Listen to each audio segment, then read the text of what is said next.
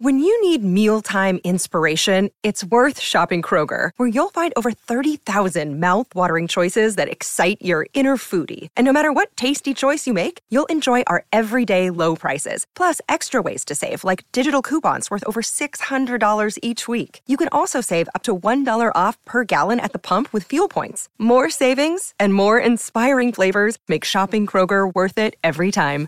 Kroger, fresh for everyone. Fuel restrictions apply. Another day is here, and you're ready for it. What to wear? Check. Breakfast, lunch, and dinner? Check. Planning for what's next and how to save for it? That's where Bank of America can help. For your financial to-dos, Bank of America has experts ready to help get you closer to your goals. Get started at one of our local financial centers or 24-7 in our mobile banking app. Find a location near you at bankofamerica.com slash talk to us. What would you like the power to do? Mobile banking requires downloading the app and is only available for select devices. Message and data rates may apply. Bank of America and a member FDIC. Hello, everybody. This is Marshall Poe. I'm the editor of the New Books Network. NBN listeners like to read books and buy them. So we thought we'd tell you that right now, our friends at Princeton University Press are having a remarkable site-wide sale. You can get 50% off books, including ebooks and audiobooks, with the code 50, F-I-F-T-Y, at checkout until May 31. You can save some real money on Princeton University Press books. I encourage you to go there and check it out. Welcome to the New Books Network. Hi, my name is Nathan Hopson, and I am a host for the New Books in Japanese Studies podcast, a member of the New Books Network. Today, I'll be talking with Dr. Fynn Holm about his book, The Gods of the Sea Whales and Coastal Communities in Northeast Japan, circa 1600 to 2019, which is out from Cambridge University Press in 2023, when Japan withdrew from the International Whaling Commission and resumed commercial whaling in 2019. One of the justifications given to both domestic and international audiences was an unwillingness to dispense with a centuries long national whaling tradition, to, quote, pass on our whaling culture to the next generation, end quote, in the words of one whaling executive. Combining painstaking local and microhistorical work with a more expansive ecological vision of environmental history, Fynn Holm's Gods of the Sea demonstrates that when industrial whaling was introduced to Japan in the mid 19th century, it met stiff and sometimes violent resistance initially because it clashed with long established cultural and moral norms in Northeast Japanese coastal communities. In fact, some of the cities and towns at the center of Japan's modern whaling industry now were actually among the most vehemently anti whaling communities prior to the 1910s. This attention to historical detail is a refreshing corrective to the invented tradition of national whaling culture. Okay, uh, Dr. Holm, thank you so much for joining us. Welcome to the podcast. Uh, so we're going to be talking today uh, about your book, The Gods of the Sea, Whales and Coastal Communities in Northeast Japan, circa 1600 to 2019. Um, and I wonder if you could tell us first how it is that you got interested in this specific uh, project, uh, the research that became this book. Yeah, sure. Um, thank you so much for having me on the podcast, and please call me Fynn. Um, a little bit about myself first. Um, I'm from Switzerland, so I studied history and Japanese studies at the University of Zurich. And during my master's, I did an exchange year in Tokyo, and this was the time when I first uh, was in Japan for a longer time and had a language exchange partner to learn some Japanese. Um, this was a girl who learned German at the same time. And we talked about a lot of different topics. And one day, Japanese whaling came up as a topic. And for whatever reason, uh, the discussion became very heated very quickly. And at some point, she even stood up in the Starbucks we were meeting and began screaming at me that I'm a cultural imperialist. And I was very shocked by that. This was not an um, a reaction I expected from her or from a Japanese person in general, I guess. And it really made me think, okay, so something is going on here obviously my own uh, arguments and opinions seems to be very flawed. They seem to be very one-sided, but also her arguments only made partly sense to me. So I really wanted to dig more into this. And when I finished my master's, I decided, okay, this is the topic I want to look at. And I want to understand the culture, counter cultural understandings between um, what Japanese whaling is and how we see it in the West and how we can reconcile these different views. And this is how I became interested in the project at large. Well, that's such an interesting backstory. I had I had no idea. We, we to to uh, let our viewers in here. Fynn and I have have talked before, um, and even a little bit about this project, but uh, I, I, just had no idea that's where it all came from. That's fascinating, and I guess um, it it points to, uh, as you say, the sort of very emotional uh, nature of the discourse, which I think is something that. Um, maybe history is an interesting, you know, response to that because it it kind of uh, there's a sort of emotional distance that you get when you're you know sort of looking back in history um, that's that's just that's fascinating. So um, with with uh, with with that in mind, uh, let's talk a little bit about some of the, the, the problematics that you set up in the book specifically, because they're not exactly uh, uh that. Um, so you're talking about the Tohoku area, northeast Japan, uh, and in particular about uh, you know, two cities come up a lot. Well, a town and a city, Hachinohe and Ayukawa. Um, in the epilogue to the book, you write, "quote." There's little doubt for people in Hachinohe or Ayukawa that they are representatives of Japan's national whaling culture. And yet, as you point out, there's there's a great irony in this because this is kind of an invented tradition of quote unquote national whaling culture. Um, and the irony is that it would be embedded in that in the culture of that particular area of the coastal northeast of Japan. So I think it's a good idea to maybe start with that irony. What is it? Why is this ironic? And what about national whaling culture uh, has it in scare quotes in the book for you? Yeah, thank you so much. And this is really the starting point for me for the whole project is national whaling cultures in square quotes. And just to go back to the example at the very beginning, the girl I talked to, she was from Okinawa. And most of the whaling nowadays happens in the northeast, so in the Tohoku area. So this is really something that the Japanese themselves perceive as something national. So whaling is something that happens in all of Japan, and it has happened in history for a very long time. And this is also the mindset I set on when I made my first fieldwork uh, during my PhD. I visited different whaling places. I spoke with whalers, with policymakers, and everyone was telling me the same. Japan has a very long whaling history. All of the Japanese are pro whaling, and this is just how the Japanese people work. And especially one um, policymaker I met with, he was very senior and um, he was very interesting to talk to because he showed me an historical map to make this claim that Japanese uh, whaling is a very old tradition. And he showed me this map from the Meiji area, I think era, I think it was 1885 or something. And he showed me all the different places in Japan where whaling did happen at that point in time. And when I saw this map, I immediately saw that many places in Japan did not have whaling at all, especially the Northeast. So I began to ask him, why is there no whaling there? And he really couldn't give me an answer. He said that there's a lot of whaling today there, but not in the past. So this is how I became interested in the Northeast. And of course, a few days later, I took the Shinkansen to the Northeast, to Sendai, and then uh, to the different whaling places that exist there today to find out what is going on there. And um, yeah, it turned out that um, nowadays it's some of the few last places that still do coastal whaling, so small, small scale whaling. Um, but this tradition is only around 100 years old. And when I did my archival research in the region, I saw that um, prior to this 1900, uh, there were not only no whaling, but many of the people were against whaling. They were anti-whaling. And this really intrigued me, especially in the place Hachinohe, which you already mentioned, which is a, a town in Aomori Prefecture, very much in the northeast, just south of Hokkaido.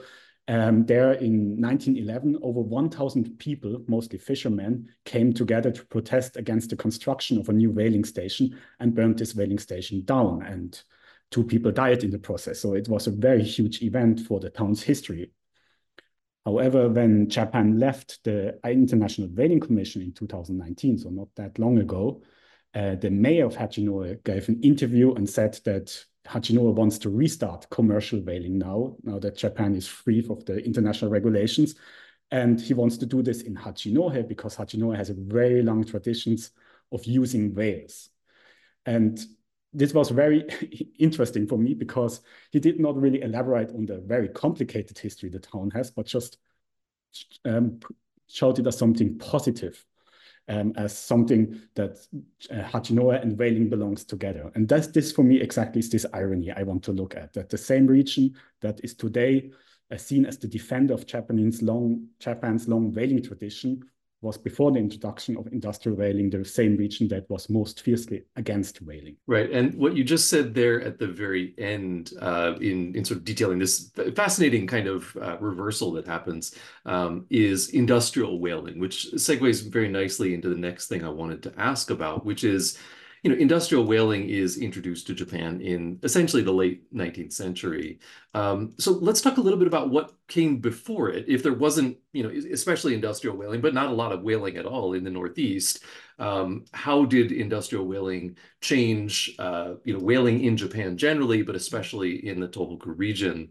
And specifically in, in the book, you suggest that industrial whaling replaced uh, what you're calling a holistic relationship with whales based on a moral framework and moral ecology. So, can you define those terms? What is it that you mean by holistic and by a moral framework or moral ecology in the way that uh, people of the region dealt with whales prior to industrial whaling? Yeah, absolutely. Uh, before I go to the northeast, I just have to a little bit broaden up the picture to understand how whaling in Japan is generally seen. So the Japanese has have used whales for as long as there have been people in the Japanese archipelago, mostly as stranded whales. So when a whale beaches at the shore, then people did come pick it up, take the meat, and so on. And um, what we call active whaling probably emerged around the 50s, 70s in um, the Bay of Ise. And from there, it was um, spread to many parts in Western Japan. And these were new techniques to actively hunt whales from shore stations going out, um, trying to capture whales with large nets and bringing them, bringing them on land and then harvesting them, this. And as I said, this was mostly happening in, in the western part of Japan, Kyushu, uh, the Kii Peninsula, and so on. Um, in the northeast, meanwhile, many um, Japan fishing communities did not engage in this kind of whaling. And when whalers from Western Japan arrived at the coast, for example, in 1677 in near Ayukawa, um, there were large protests against this type of whaling, as uh, the locals believed that killing whales would cause coastal pollution, because when you kill a whale, a lot of blood and oil is uh, spread around the oceans, and this again um, affects the local local ecosystem, as we would say today. Today, and it would also drive away the fish that the locals uh, need. So there was a lot of conflict. There was also conflict over the whale bodies. The people in Northeast, as I said, used um, stranded whales for the meat. Um, and now when the uh, whalers from Western Japan came, they took away all these potential whales that would strand otherwise. And so there was this conflict about this resource. So this um, idea of that the whales are useful for the coastal ecosystem or that killing them would hurt the coastal eco ecosystem is what I call moral ecology in the book. Whales are seen as a necessary part of the ecosystem and they should not be hunted because this would disturb um, this, uh, this approach. So without whales, for example, it was thought um, humans cannot uh, hunt fish because whales bring fish towards the coast, and um, the Japanese fishermen only had uh, fixed nets installed very close to the coast. And if the whale did not bring the fish, then there was no fishing. So this knowledge of whales being useful on the one hand and killing whales being harmful on the other hand was transferred between generations. Uh, for example, in folklore, but also in material objects, so-called whale stones that we find all over uh, the Northeast, which were erected to, for example, tank stranded whales. So the main argument in the book, I guess, would be that uh, the human-whale relationship um, should not only be framed through whaling, meaning human killing whales, but also incorporate non-violent ways of interspecies interaction. And this is what I think is this hol holistic relationship with whales. It's more than just humans killing whales. There are also other ways of how humans and whales have interacted. And with this, I come back to your original question about industrial whaling. So what I described so far has been what we call traditional whaling in the west in the western part of Japan, and this came to an end in the 1870s due to overhunting. Um, on the one hand, because of American whalers, but also Japanese whalers themselves as well. And for a time, there was not a lot of whaling in the 1880s, 1890s in Japan, and the whole industry seemed to have died out. However, at the very end of the uh, 19th century, there were new um, whaling methods coming from Norway with motorized boats, with harpoon cannons, with industrial um, stations, and this allowed this allowed to hunt whales offshore and to kill much more species than that was possible before. Even um, whale species such as fin whales, which are very fast, and normally you couldn't catch them. So people from Western Japan once again um, wanted to build new whaling stations, and they not only built, uh, built them in Western Japan, but all over the Japanese archipelago, um, also in Korea, in Taiwan, so all the colonies as well. And of course, also in the Northeast, because there are a lot of whales in the Northeast.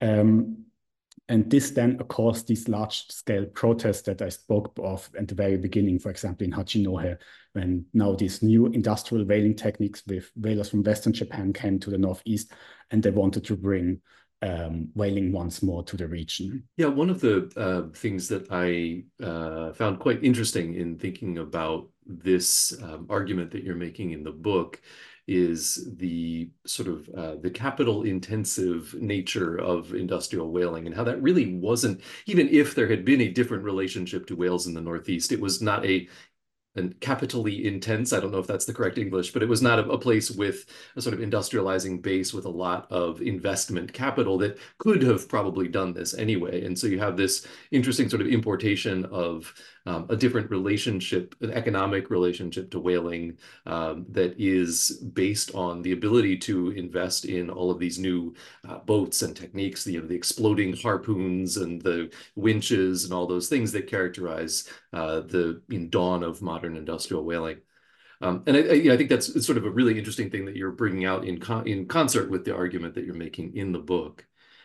Um, and I wanted to then um, to jump into the book itself and look at the two sections. Um, first, starting with part one, uh, Living with Whales, 1600 to 1850, and then moving on to part two, Destroying the Cetosphere, 1850 to 2019.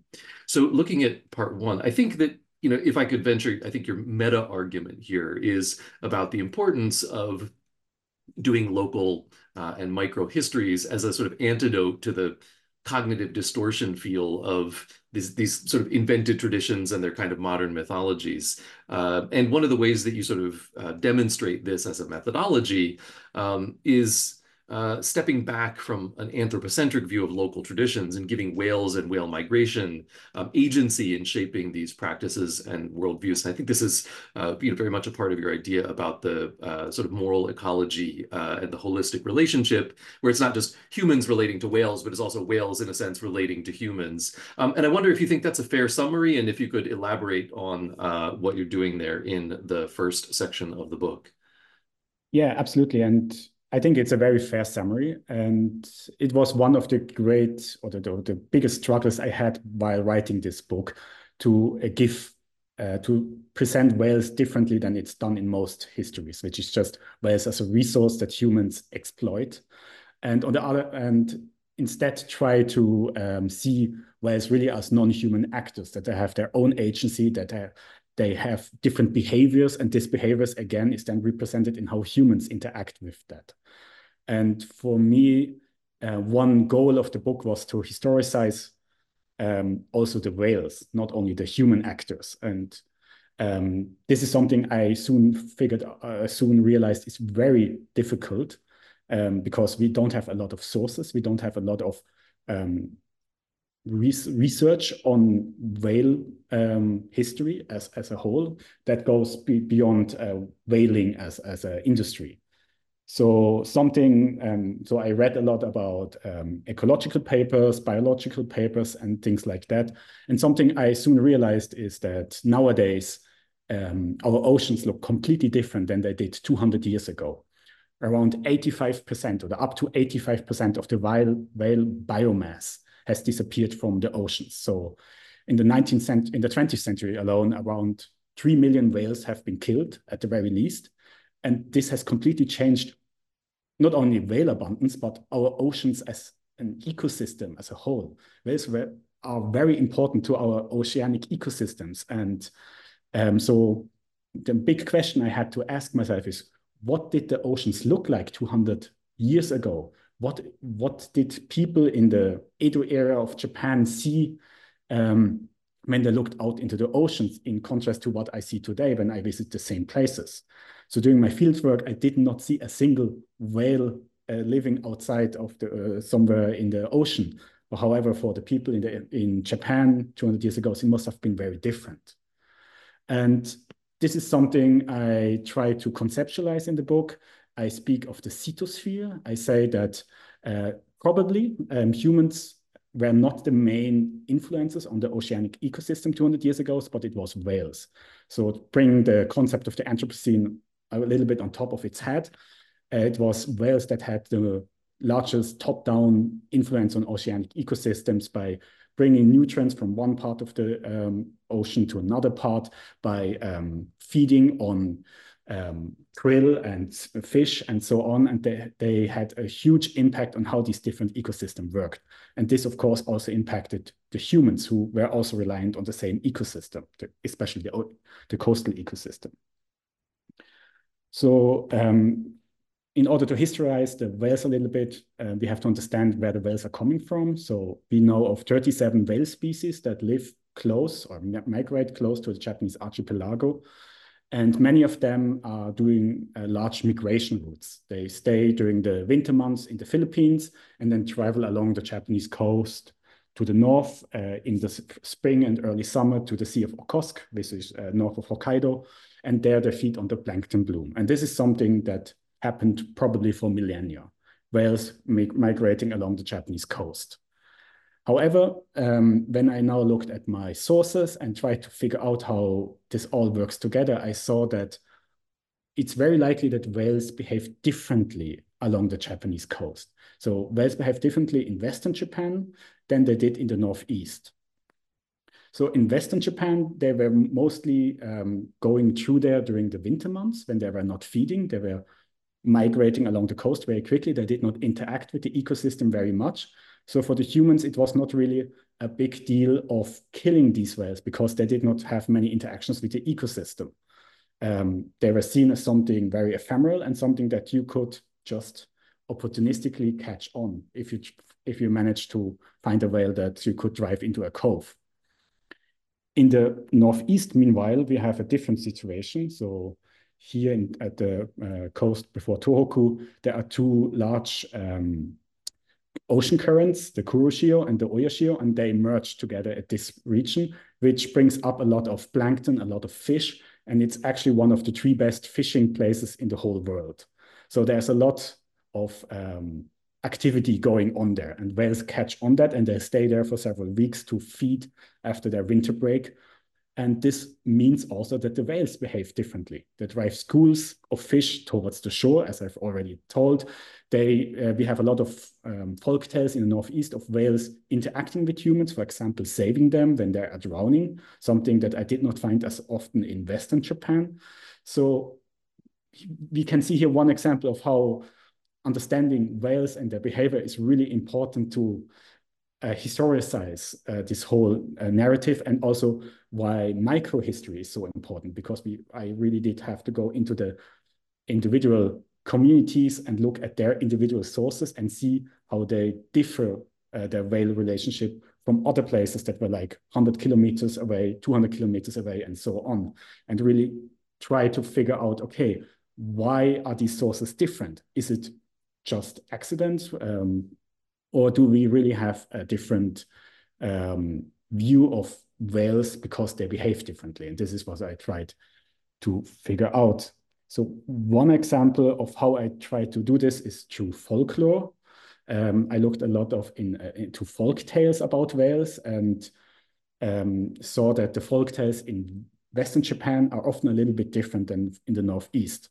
Uh, for example, in Western Japan, it's often imagined that whales are on a pilgrimage because they are uh, swimming close to the uh, close at the shore. And people in western japan often imagine these whale migrations as whales going to a specific shrine for example the ise shrine or the kumano shrine and so on. And um, it was believed that it was acceptable to kill these whales as long as they are not on a specific missions. There are many stories of whalers having a dream in which a whale, whale appears and tells them, you shouldn't hunt me this year because this year I'm on a pilgrimage or I'm pregnant. And so please wait um, until next year until you hunt me. And in these folk tales, um, most often the whalers did not listen to the whales and killed the whale anyway. And the whole village was cursed then. Um, everyone died in the end, mostly. So this is something I found again and again, again in Western Japan, this story in different variations.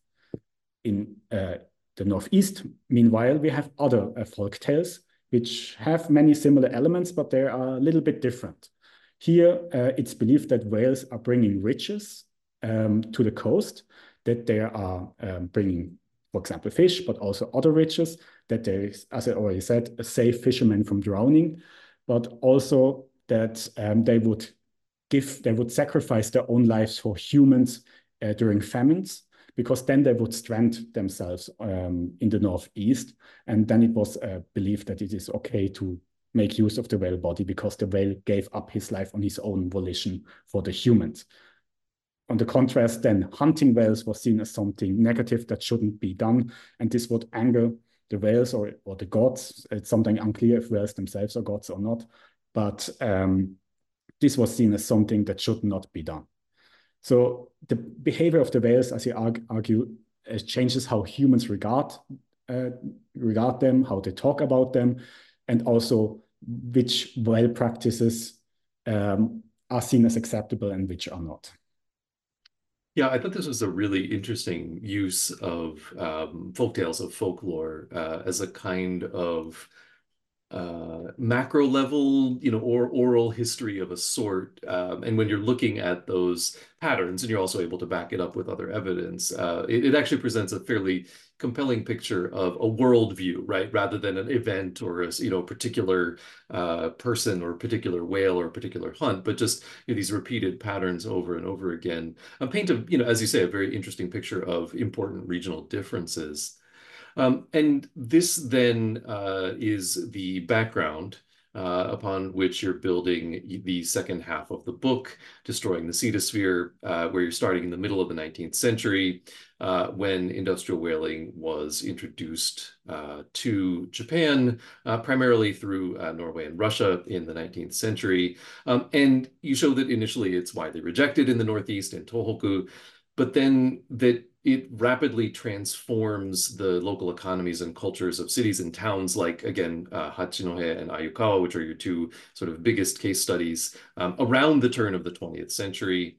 Uh, and then how those uh, towns and the entire region are changed by the sort of sheer scale of the economics of industrial whaling. Um, uh, yeah, and, and and this is this is fascinating, and I guess the thing I want to flag for uh, readers and listeners um, is the super compressed time scale in which this happened. I think this was the thing that surprised me most. Um, you know, whaling arrives in Ayukawa in 1906, uh, and that becomes the, as you say, the first whaling town that you discuss in chapter six. But then you've already talked about this, but in 1911, um, you have the, you know, Hachinohe uh, uh, whaling station being burned down. And yet, you argue, quote, in 1912, all protests in Northeast Japan ceased. And um, in the final chapter, uh, Washing Away the Past, Tohoku is well on its way to being, uh, you know, that center of the modern industrial whaling industry, which you know sees itself as the uh, the the great inheritor of national the great center of national whaling culture. Uh, this is just this is really mind-boggling to me. I'm used to history not sort of turning that quickly when it's a you know major cultural shift like this. I wonder if you could tell us about that you sort of center that in your explanation of what's going on in in um, the second part of the book. Yeah, absolutely. And um, you're not the only one who was surprised by this. I was surprised myself, and that's the question I always get again and again: Why, in the over the course of a few years, everything changes 180 degrees? If it's such a large part of the local culture that whales and humans um, live together without hunting them, how can people overthrow this hundreds of year old sentiment in a few years. And it's something I try to bring my head around. I think I have a few answers. I don't know if I have all the answers, but um, maybe let's start with uh, the two case studies and then see if we can, if I can uh, make the argument. So first of all, Ayukawa. Uh, I already mentioned this town a few times now. Um, it's in Miyagi Prefecture at the Oshika um, Hanto, Oshika Peninsula. So it's uh, one of the most, I think, the most eastern point of Japan, reaching into the Pacific Ocean. Ocean. And the Oshika Peninsula, we have to imagine, are many small coves. And in almost all of these little coves is one fishing village. And the last of these fishing villages at the very tip of the cove uh, is Ayukawa. It was also the place that was first destroyed in the 2011 tsunami, because, as I said, it's the most eastern point. Um, in the Meiji period, so in the around 1900, it was a very small fishing village, village with very limited resources. So basically, there was only fishing as one way of, uh, of doing commerce, and the other way was tourism to a close by island called Kinkasan, which is very important um, in the northeast uh, for religious reasons. And the town at that time was really struggling. So there was a large tsunami in 1896, which destroyed large part of the town. And then only one year later, in 1897, there was a large fire on Kinkasan, which destroyed the temple on the island. And both of this um, really worried a lot of the local elites in Ayukawa of the future of the town. So they came up with a plan um, which was to bring whaling to the region because we have to understand um, the, little island, is just at the at the place where these two uh, ocean currents I talked before meet, and it's often called the castle of sperm whales locally because so many sperm whales and other whales can be seen from there. So the idea was to invite whalers from Western Japan who had just recently this, um, introduced um, industrial whaling and to bring them into the town and bring whaling there to diversify the economy. And this is exactly what happened. Um, the whalers did bring a lot of wealth to the town, but they also brought a lot of coastal pollution.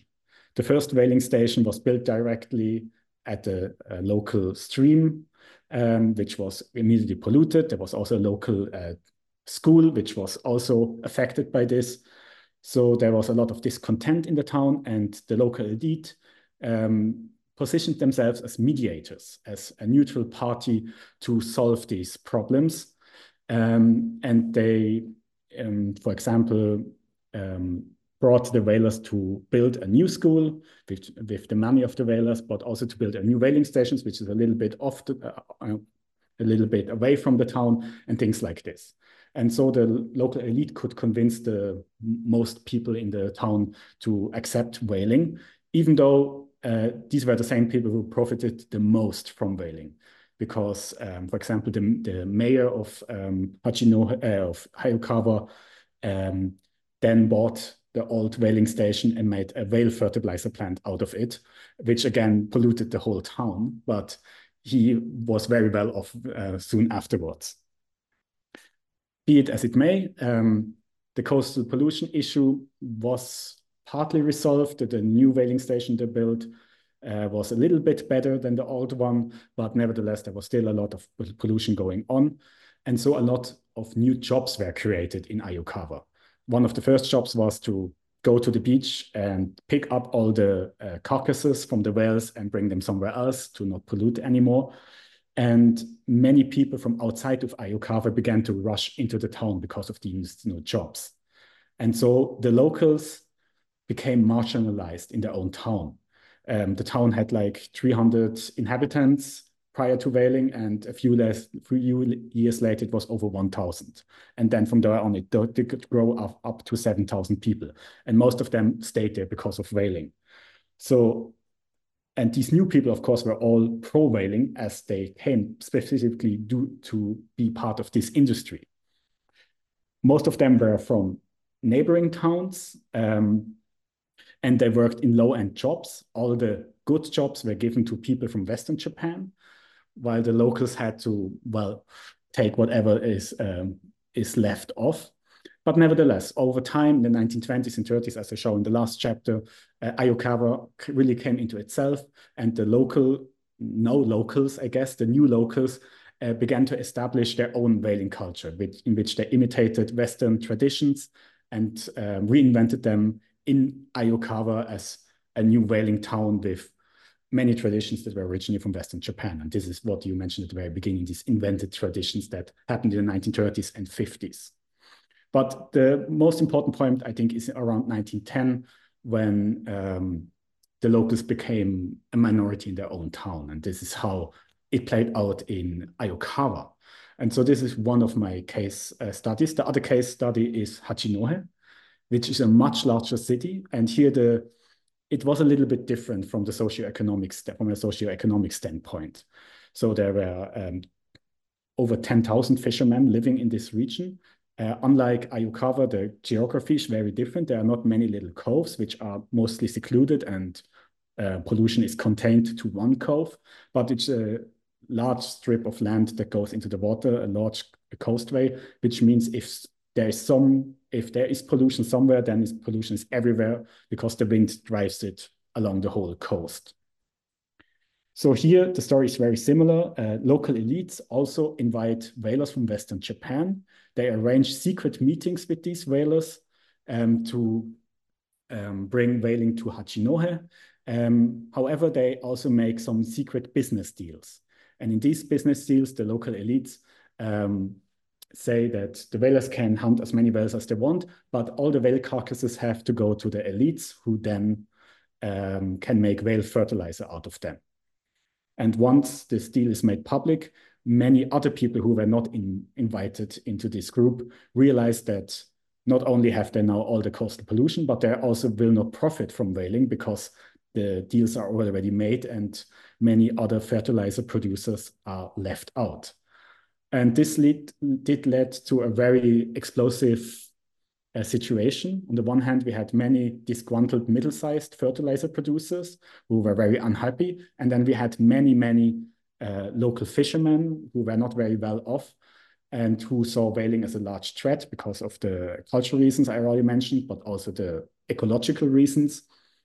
And this all came together in Hachinohe. So we have to know in 1911, uh, the first whaling station was built in June. Uh, the whalers killed over 180 whales in the first season, and they killed so many whales that they did not really have time to process them. So they just cut out the best parts and threw more or less the whole carcass back into the ocean. And of course, this caused a lot of pollution, as everyone had expected. And um, because of that, the um, many coastal flora did die that uh, in that year. For example, surf clams, which are normally uh, selected, also um, picked up by locals, did all die this year. Um, also, uh, it was very close to a nesting place of seagulls, which were also disappearing. And um, the worst thing for the fishermen was that in this year the fish did not come if this is really related to the to the whaling industry or not, I do not know. Um, the fish were already overharvested at that point, so there could also be other ecological reasons. But uh, whatever be my the case for the fishermen, it was very clear. Okay, the whalers are at fault here, and so the disgruntled um, fertilizer producers could um, did make arrangements with the fishermen, and together they made this very large protest and walked into the whaling town, uh, whaling station, and eventually burned it down in on November 1st of uh, 1911. Okay, now the, uh, the whaling station is burned down, and the question is, uh, what's next, and how do we solve this situation? And how did the whalers now try to reconcile with the locals? And this is a very interesting story, I find, because for the uh, whalers, it was not so much the whaling station itself that was important, uh, also the, the whales for killing them, but uh, the strategic location of Hachinohe. So Hachinohe is just south of, of Hokkaido, and the whalers really wanted to push into Hokkaido and bring whaling stations there as well. And Hachinohe was the bridgehead from mainland Japan to Hokkaido. So it was very important for them that they had a base in Hachinohe from where from where they could go to Hokkaido. So it was very important that they could do whaling in Hachinohe. So the uh, president of the largest whaling company, Okajuro, came from all the way from Western Japan and tried to find a solution with the local fishermen. And he um, hired a lot of the fishermen, even those who had been arrested um, in the riots. Um, also, the family of these fishermen were, were helped. They, uh, the company Toyo Hogei did uh, compensate the fishermen. They did not press for charges, many of the rioters were actually um, put before the uh, before the um, before a judge and had to do some prison sentences, but they were um, pardoned just a few months later when um, Emperor Meiji died, so they could all go home. So everything was done to help the locals to become part of this new industry. But there are also other factors uh, which I want to point out. One of them is that the whalers brought with them new technology, uh, most especially motorized boats. And with these motorized boats, you could not only hunt whales, but eventually these motorized boats also came to the fishermen. And with that, the fishermen could now go out offshore to hunt fish. And because of this, whales were no longer needed, no longer needed to bring the fish towards the shore because now the fishermen could go where the fish actually are. At the same time, the motorized boats, um, some of them were so large that you could process the whales on them, which meant everything was happening out offshore somewhere where nobody saw it, and the pollution happened over there. So no, so many people cared anymore. Also, we have other technology which just came to Japan in 1911, 1912 one of them is refrigeration, which allowed to uh, harvest whale meat during the summer months when the whales are in the northeast. And the second um, technology is uh, making cans, so canneries, which also allowed to process the whale meat into in the canneries and then bring them to other places in Japan. And these new inventions just so happened to come around at the same time really helped um, to make the Northeast more interesting and more economically viable to use the whales, which previously during the summer months, whale meat just rotted away too fast. Now you could actually do something to store them and with that also reduce the pollution that happened beforehand. And this is what I argue in the book is really how the Northeast became so quickly part of this new um, whaling regime by uh, making use of the summer stock of whales, by using new technology, by helping the fishermen become part of this. And um, all of this is a very large success story for in the short time for the whalers, um, but it destroyed the whale stocks over the course of a few years. I think fin whales in Ayukawa were more or less extinct by 1914, so only like um, eight years later. And in many other places, whales just disappeared completely. So this is the destruction of the cetosphere I described at the very beginning. And also in Hokkaido, where they then brought new whaling stations. Um, most of these whaling stations only stayed for a few years because they were so successful that they killed almost all the whale stocks. And this is something that um, Japan, the Japanese whale stock did not really recover from um, even today, I would argue. Yeah, I thought this was a, a really sort of compelling way in which you've shown uh, how the, you know this short-term win-win kind of situation that depends on, um, as is often the case, the externalization of the uh, the, the the the downside effects. Um, and in fact, uh, that happened at such a rapid pace that, as you say, you know, the fin whales are extinct off the coast of Ayukawa in just a few years and so on and so forth. Um, and I guess, you know, maybe this is a, a, a follow-up question to that, which is that, you know, given that uh, the short-term spectacular success turns into uh, you know, very quickly a kind of ecological and one would assume then, uh, you know, economic tragedy. Um, how does that sort of recover to, you know, because you have another sort of astonishing turnaround to now, you know, the identity as the sort of whaling capitals of this, you know, of Japan. Um, so what is it that's happening there? You know, once you've sort of had this initial, um, you know, disaster, uh, if you will. Yeah, so what happens is that the Northeast, which was, as I said, the most prominent whaling, as whale place uh, beforehand, became um, devoid of whales. So two things happened at the same time. On the one hand, the large uh, whaling groups from Western Japan tried to find new places, especially the Antarctic oceans. So they built very large ship and they go to the Antarctic, and this is in the 1930s where they then have most of their um, resources put into.